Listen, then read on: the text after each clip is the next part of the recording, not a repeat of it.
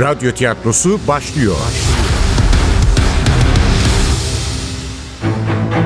Kayıp Tanrılar Ülkesi 34. Bölüm. Eser Ahmet Ümit. Radyoya uyarlayan Safiye Kılıç. Seslendirenler Anlatıcı Bora Sivri. Başkomiser Yıldız Nur Saçbüker Otan.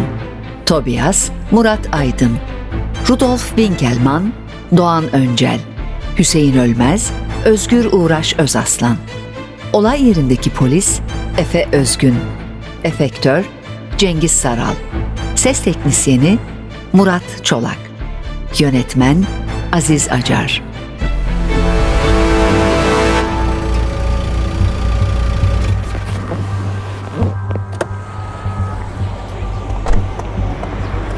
Kalabalık sokağın başında toplanmıştı. Çoğunluğu az önce spor salonundan apar topar dışarı fırlayan eşofmanlı kadın ve erkeklerden oluşan insanlar heyecanla kendi aralarında konuşarak korku dolu gözlerle binaya bakıyorlardı.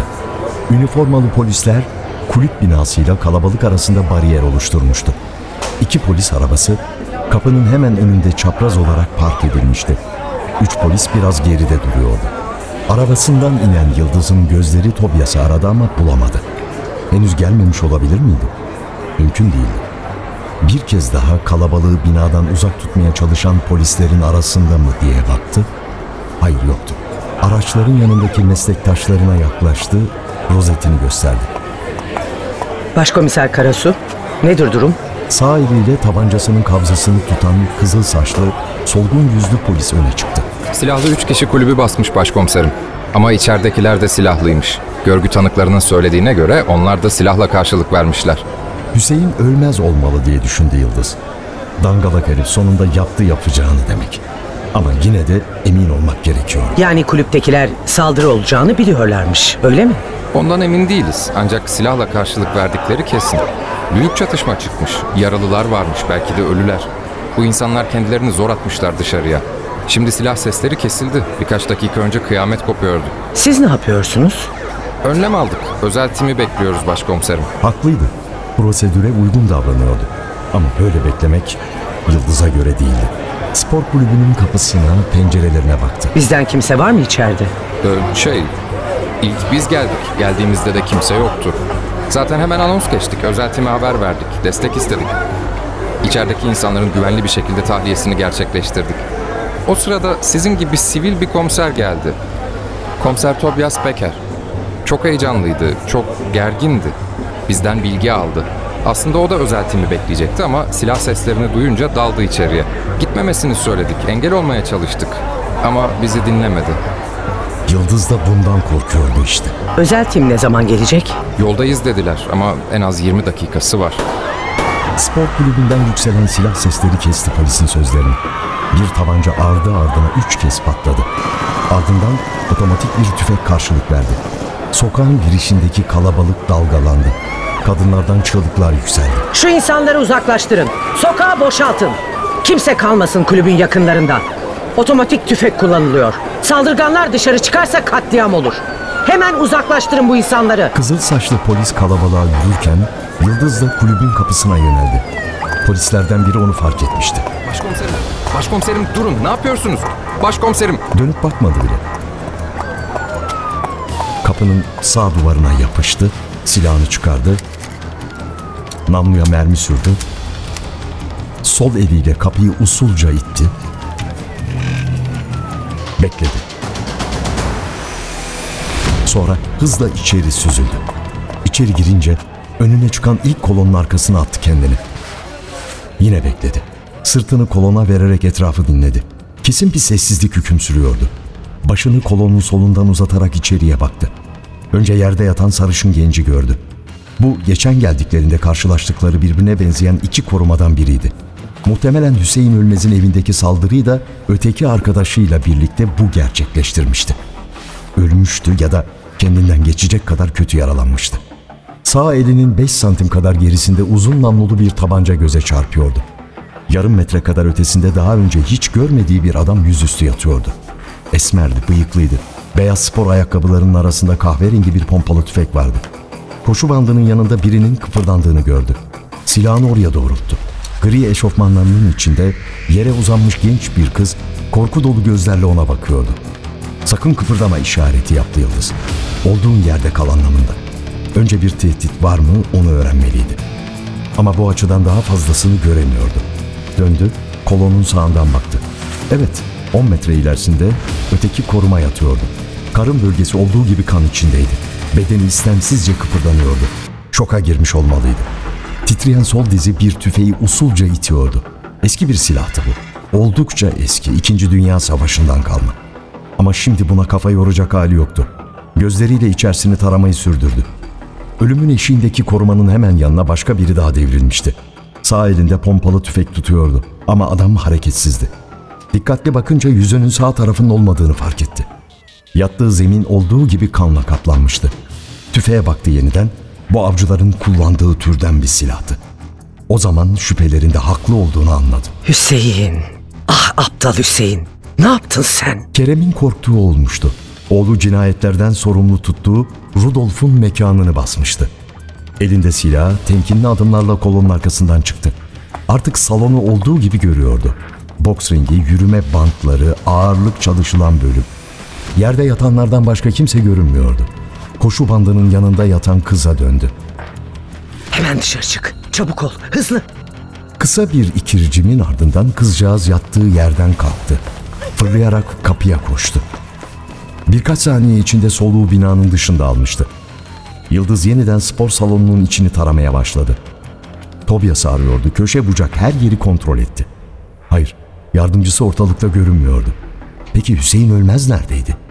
Eğer bu saldırıyı o düzenlediyse buralarda bir yerde olması gerekmez miydi? Ya Rudolf Winkelmann? O da ortalıkta yoktu.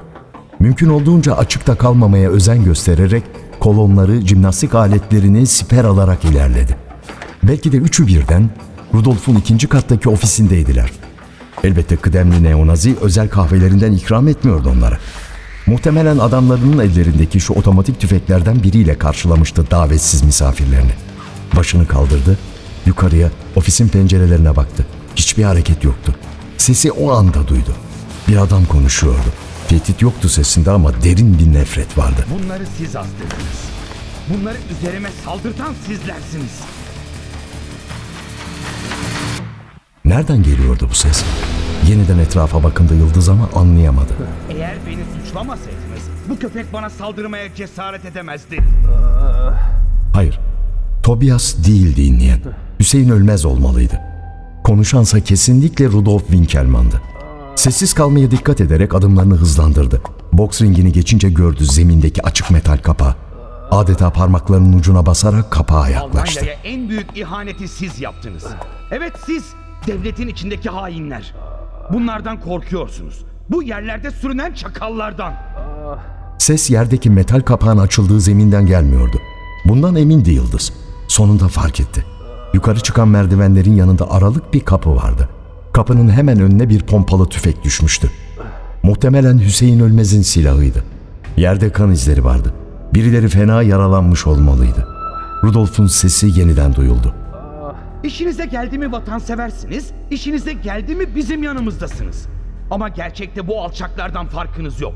Siz de hainsiniz. Belki bu rezillerden daha da kötüsünüz.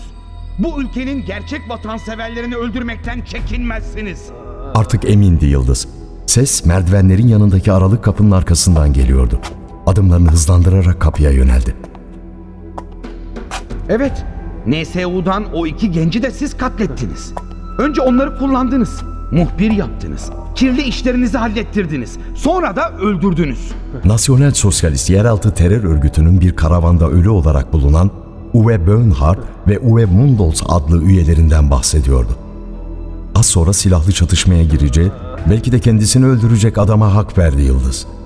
Doğruyu söylüyordu Rudolf.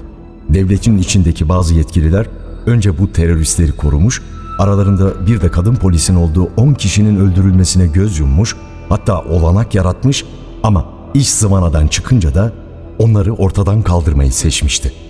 Sonra da hep yaptıkları gibi kanlı ellerini yıkamış, kollarını kavuşturarak güvenlik koltuklarına gömülmüşlerdi. Bugüne kadar bu ciddi iddiaların aksi kanıtlanamamıştı. Tobias'ın sesi dağıttı düşüncelerini. Biz kimseyi kullanmadık. Adamı bırak, teslim ol. İçine bir sevinç dalgası yayıldı Yıldız'ın. Demek Tobias iyiydi. Demek başına bir şey gelmemişti. Ama rahatlamak için henüz çok erkendi. Kapının ardında neler olduğunu görmemesine rağmen bir rehine durumu olduğu açıktı. Rehin alınan kişi muhtemelen Hüseyin ölmezdi. Düzenlediği aptalca baskın hem iki arkadaşının hem de Rudolf'un iki korumasının vurulmasıyla sonuçlanmıştı. Bu arada muhtemelen kendisi de yaralanmış ve ezeli düşmanı tarafından rehin alınmıştı. Aptal herif. Aptal herif mahvetti her şeyi. Kapıya iyice yaklaşmıştı. Rudolf hala konuşuyordu. Evet, Uwe Bönhardt ve Uwe Mundlos'un katilleri de biz kimseyi kullanmadık dediler. Kıstırıldığını anlayan iki terörist intihar etti dediler. Yalandı. O çocukların ikisini de onlar öldürdü. Çünkü korktular. Bu sürüngenlerden korktular. Bunun gibi kanı bozuk kanakelerden. O kadar yaklaşmıştı ki Yıldız, adamın sesindeki umutsuzluğu ayırt edebiliyordu. Demek ki artık yolun sonuna geldiğinin farkındaydı. Öfkeli adam tehlikelidir ama umutsuz adam çok daha tehlikelidir. Acele etmeliydi. Aralık kapıdan baktı içeri. Önce Tobias'ın geniş sırtını gördü. Hemen önünde yüzü yara bere içindeki Hüseyin'i kendine kalkan yapan Rudolf duruyordu. Elindeki tabancanın siyah namlusunu adamın çenesinin altına dayamıştı. Çok kötü hırpalanmış olan Hüseyin'in hala kanayan sol omzundaki yara avcı yeleğinin üstünden bile fark edilebiliyordu. Sağ gözü olduğu gibi kapanmıştı. Nefes alıp verdikçe aralık dudaklarından bir hırıltı yayılıyordu odaya. Durum hiç de parlak değildi. Rudolf'la Tobias'ın karşılıklı olarak silahlarını ateşlemeleri an meselesiydi. Ancak Yıldız içeri girebilirse Neonazi'ye karşı avantaj sağlayabilirlerdi. Ama Rudolf'un yüzü kapıya dönüktü. Adım attığında Yıldız'ı anında görürdü. Tek engel Tobias'ın iri gövdesiydi. Eğer Yıldız yardımcısının görkemli bedeninin ardına saklanabilirse Rudolf onu fark etmeden odaya sızabilirdi. Ama Tobias kıpırdarsa iot gibi açıkta kalırdı. Bu da işleri iyice karıştırır, son derece tehlikeli bir durum yaratırdı. Fakat başka çaresi de yoktu. Tabancasını iki eliyle sımsıkı kavradı, derin nefes aldı. Bir an bekledi, sonra parmaklarının ucunda sessizce süzüldü aralık kapıda. İlk hamle başarılıydı.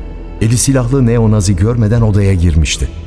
Tobias farkına bile varmadan o muazzam gövdesiyle şefini koruyordu. Şimdi de beni öldüreceksiniz. Teslim olsam da beni sağ bırakmayacaksınız. Bu kara kafayı da o yüzden saldırttınız üzerime. Güya karşılıklı çatışma varmış gibi bir düzenek kurdunuz. O karambolde beni ortadan kaldıracaksınız. Tıpkı zavallı Uwe Bönhardt ve Uwe Mundlos gibi beni de yok edeceksiniz. Çünkü amirleriniz temizlik kararı aldılar. Çünkü bildiklerimden korkuyorlar. Bildiklerimi anlatmamdan. Öyle tuhaf tuhaf bakma yüzüme. Niyetinizin ne olduğunu çok iyi biliyorum. Beni asla sağ bırakmayacaksınız ama yağma yok. Tek başıma gitmeyeceğim. Yanımda bu alçağı ve seni de götüreceğim. Sözlerini bitirirken tabancanın namlusunu rehin aldığı adamın çenesine iyice bastırmıştı. Kıpırdama. Kıpırdama pislik. Bana yaptıklarını unuttuğumu mu zannediyorsun? Hepsinin hesabını vereceksin Türk piçi. Bir de kulübümü basıyorsun ha? Göstereceğim sana mekan basmak nasıl olurmuş. Yapma Rudolf. Daha fazla kan dökülmesine gerek yok. Hala kendini kurtarabilirsin. Ben de şahitlik yaparım çünkü gerçekten de mekanını bastılar. Hem de silahla. Saldırıya uğrayan sensin. Nefsi müdafaa diye kendini savunabilirsin. Ama onu öldürürsen seni kimse kurtaramaz. Hala şansın var. Silahını bırak, teslim ol. Çıkıp gidelim buradan. Rudolf sözünü kesmeden dinlemişti komiseri. Yoksa ikna olmaya mı başlamıştı? Tobias da fark etmişti bunu. O yüzden sesine oldukça samimi bir hava vererek sürdürdü. Sana söz. Her şeyi olduğu gibi anlatacağım. Bu olayda mağdur olduğun çok açık. Ceza alacak biri varsa çenesine silah dayadığın adamdır. Ama bu işi uzatırsan bir de polise silahla karşılık verirsen haklıyken haksız duruma düşersin. Rudolf'un bocalaması yüzünden okunuyordu. Neredeyse ikna olacak gibiydi. Fakat arkasında yıldızın olduğunu bilmeyen Tobias hafifçe sağa kaydı ve Neonazi'nin gergin yüzü öfkeyle kızardı. Cu, demek beni kandırıyordun ha? Demek o k*** da burada ha? Duydukları Tobias'ın kafasını karıştırdı. Yapmaması gerekeni yaptı. Rudolf'un baktığı yeri görmek için başını çevirdi. İşte silah o anda patladı. Hepinizi geberteceğim. Rehine yere düşerken yardımcısının boynundan fışkıran kanı gördü Yıldız. Aynı anda tabancasını doğrulttu. Nişan almadan tetiğe basmaya başladı. Küçük oda ardı ardına patlayan fişeklerin sesiyle yankılandı. Şarjördeki bütün kurşunları boşaltana kadar bastı tetiğe.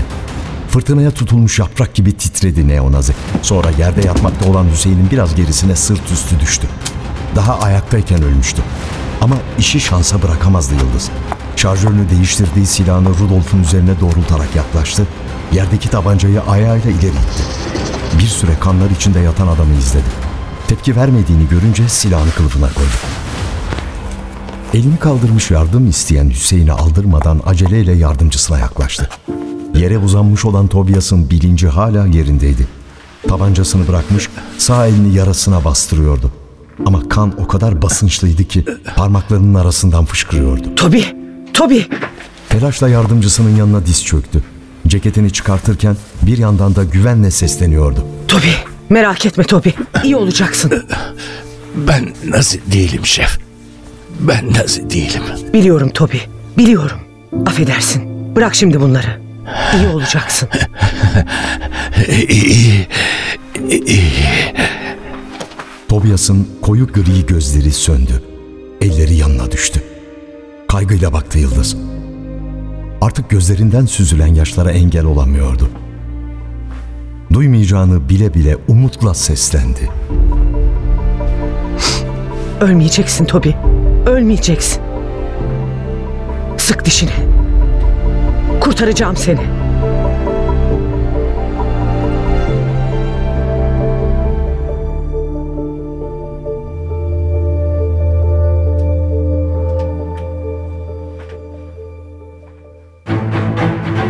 Kayıp Tanrılar Ülkesi. Eser Ahmet Ümit. Radyoya uyarlayan Safiye Kılıç. Seslendirenler Anlatıcı Bora Sivri. Başkomiser Yıldız Nur Saçbüker Otan. Tobias Murat Aydın. Rudolf Winkelmann Doğan Öncel. Hüseyin Ölmez Özgür Uğraş Özaslan. Olay yerindeki polis Efe Özgün, efektör Cengiz Saral, ses teknisyeni Murat Çolak, yönetmen Aziz Acar.